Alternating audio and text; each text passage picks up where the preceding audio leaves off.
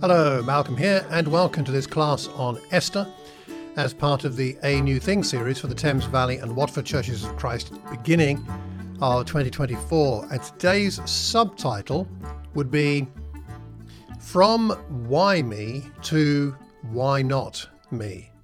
From Why Me to Why Not Me. Now, if you're not familiar with the story of Esther, I suggest you go back and have a skim through the book. It's not a long one. Or perhaps you might like to watch the Bible Project video that I showed on Sunday as part of the sermon, which gives you a, great summary uh, in about nine minutes. So we won't go into all the details of the book today, but I want to pull out a couple of points that were highlighted by Maria, uh, Maria May, as she prepared some of the materials that I've used for this class and other things I've been doing on the book of Esther. So thank you very much for that, Maria. But from why me to why not me? You may remember that in, in chapter 4, we find that Mordecai, Esther's cousin, says to her, because she thinks she might be safe in the king's court, even though all the Jews are going to be killed, he says to her, Do not think that because you are in the king's house, you alone of the Jews will escape. For if you remain silent at this time, relief and deliverance will arise for the Jews from another place, but you and your father's house will perish. And who knows, but that you have come to this royal position for such a time as this. That's chapter 4, verses 13 and 14. And she has a bit of a think, as you might imagine. It's dangerous if she approaches the king without the king's permission. She could die, but then again, if she doesn't do that and she does nothing, then because of the decree to kill all the Jews, she will die. So she's caught in a cleft stick, as they say. What is she going to do? So she decides in chapter 4, verse 16, she tells Mordecai, Gather all the Jews to be found in Susa and hold a fast on my behalf, and neither eat nor drink for three days, night, night or day. I and my maids will also fast as you do. After that, I will go to the king, even though it is against the law. And key words here, so moving. If I perish, I perish. She takes her courage in her hands. As Maria says, let me quote her here about this. The queen of the Medo Persian Empire went from a life of ease to a life of impact. Esther had not been a woman who aspired to, should we say, change the world. On the contrary, she desired security. That's a large part of the reason she's in the king's harem. She desired security. That all changed because she saw a need and realized that she was the person to meet that need. She was needed. God had a plan for her life. Her purposeless existence now had a meaning of more worth than a thousand outfits of silks and satins, of more worth than all the choice food and luxurious surroundings. She had been given something to do that could change lives forever, and by the grace of God, she would do it. I love that summary, Maria. Thanks very much. Here's the thing somehow she goes from a sense of inadequacy to a feeling of, okay, I can do this. She goes from why me to why not me? And you and I, we experience that, don't we? Feelings of inadequacy in life, and especially even as a Christian. Sometimes inadequacy as a Christian. I'm not good enough. I don't not strong enough. I don't have enough knowledge. I don't have enough Bible in me. I'm I don't pray enough. I, I, I, all these things that we don't feel we do enough, and we list them until we've got a big old pile of inadequacies, and then we get stuck. Perhaps God provides an opportunity for Him to do a new thing in your life and mine and our local faith communities and we're we're sort of um, we are uh, submerged under this massive pile of inadequacies, or perhaps there's such a big pile all around us we can't see properly the opportunities and what God could do. How do we deal with our feelings of inadequacy? Maybe you suffer from what they call imposter syndrome, like, ah, I guess I'm a Christian, but, mm, you know, God can't use me. He can use him or her over there, but me, mm, you know. truth is, many other biblical heroes faced feelings of inadequacy. And take heart from this, I do.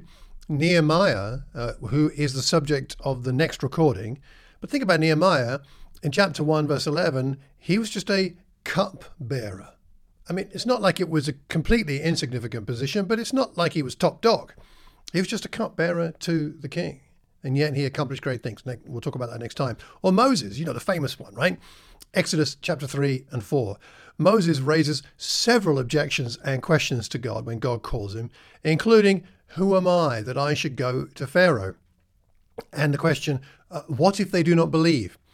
Uh, believe me or listen to me. And of course, the ultimate one where he says, uh, uh, I'm not very good at speaking. Send somebody else. And God gets quite dis, um, stern with him and says, oh, All right, I'll give you Aaron, but you still need to go. Moses, the great figure of Moses, great courage, great compassion, great, great faith, and yet someone who struggled with a sense of inadequacy. Or Gideon, Gideon, the, the book of Judges, uh, called by God to lead the Israelites against their oppressors, the Midianites. And initially, Gideon questions why he, from the weakest clan, is chosen for such a task and seeks confirmation through signs and miracles. Or Jeremiah, the great prophet Jeremiah.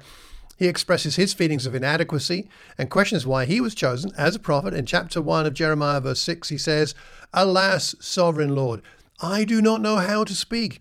I am too young.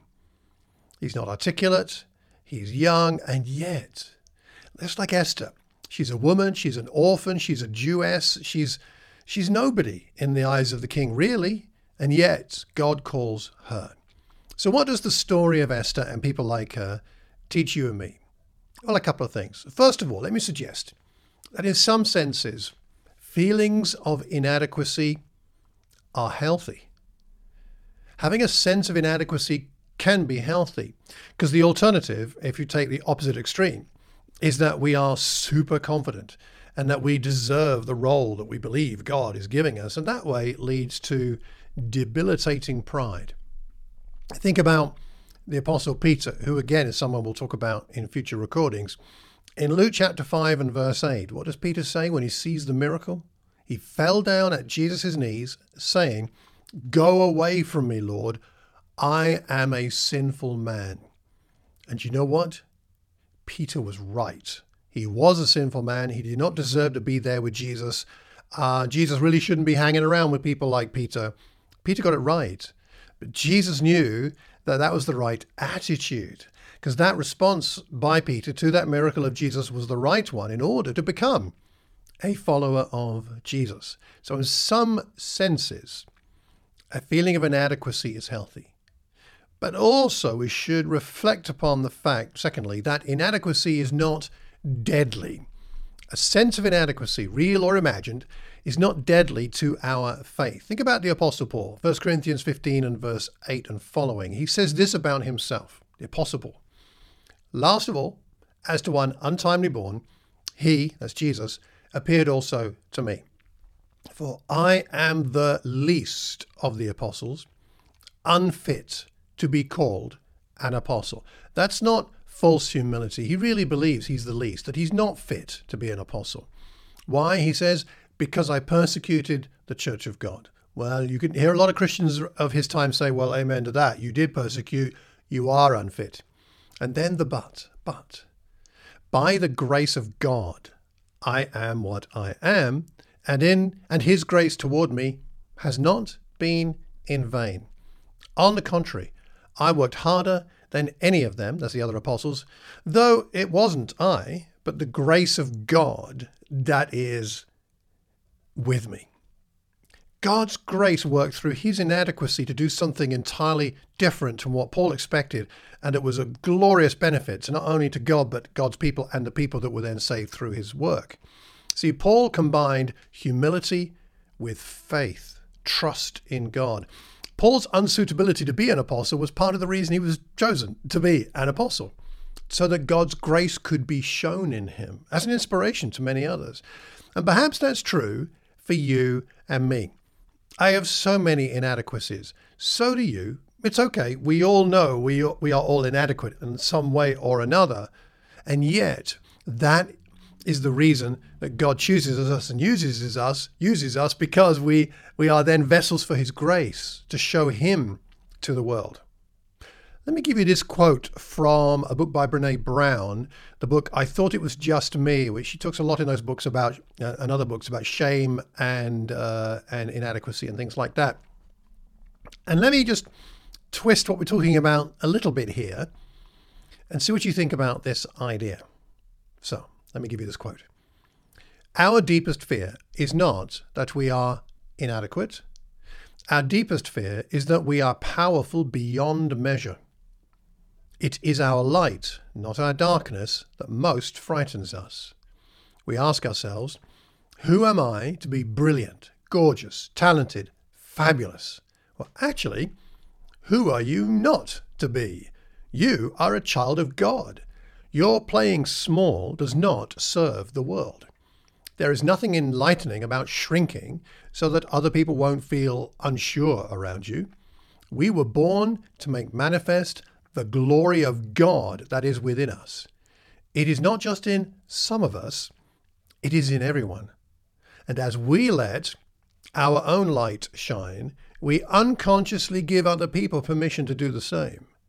As we are liberated from our own fear, our presence automatically liberates others. There are some parts of that statement that one could question from a Christian perspective. But the general sense of it, I think, is correct that we have tremendous potential and power within us because of the grace of God in us. And if it shines through the cracks of our inadequacy, then God gets the glory and many great things get done for God. I wonder sometimes how much of my feelings of inadequacy are really my sinful nature's self defense mechanism attempting to protect me from trying new things for God. My sinful nature loves the comfort zone. Maybe yours does too. So let me ask you a question. Can you see some area of faith where God is calling you to move from why me to why not me? Is he doing something in your life? Is there an opportunity presenting itself right now in your own life, your family, your, your family group, your small group, your location, your, your faith community, or in your neighborhood, in, in your world? Is there an opportunity that God is giving you? And maybe you are the one to take a step of faith, to take His glory through His grace and your inadequacy into that place, into that situation, so that He could be glorified and He could have an impact, just like Esther. Is there something like that? If so, let me suggest pray. Surrender your feelings of inadequacy to God and allow your inadequacy to be a real thing. That's okay. And then ask Him by His grace to fill you with the faith and the courage to step into this new thing and see what God does and it, it, recruits some other people to help you. Don't do it on your own. Esther had Mordecai. We can all find someone to be there with us. Do it together, but do it with God and surrender that inadequacy. And in humility, let Him take you on an adventure. See what happens. Next time, we're going to look at Nehemiah, another person with a fascinating new thing story. Until then, if you've got any thoughts, do drop me a line. Uh, the email address is in the show notes or uh, on the uh, video here on screen. Uh, let me know what you think and if you have any questions. Otherwise, I look forward to seeing you next time. And in the meantime, I hope and pray that you can see the new things that God is calling you and your group to, and that by faith we can embrace those and walk with Him into an exciting future. Till the next time, take care and God bless.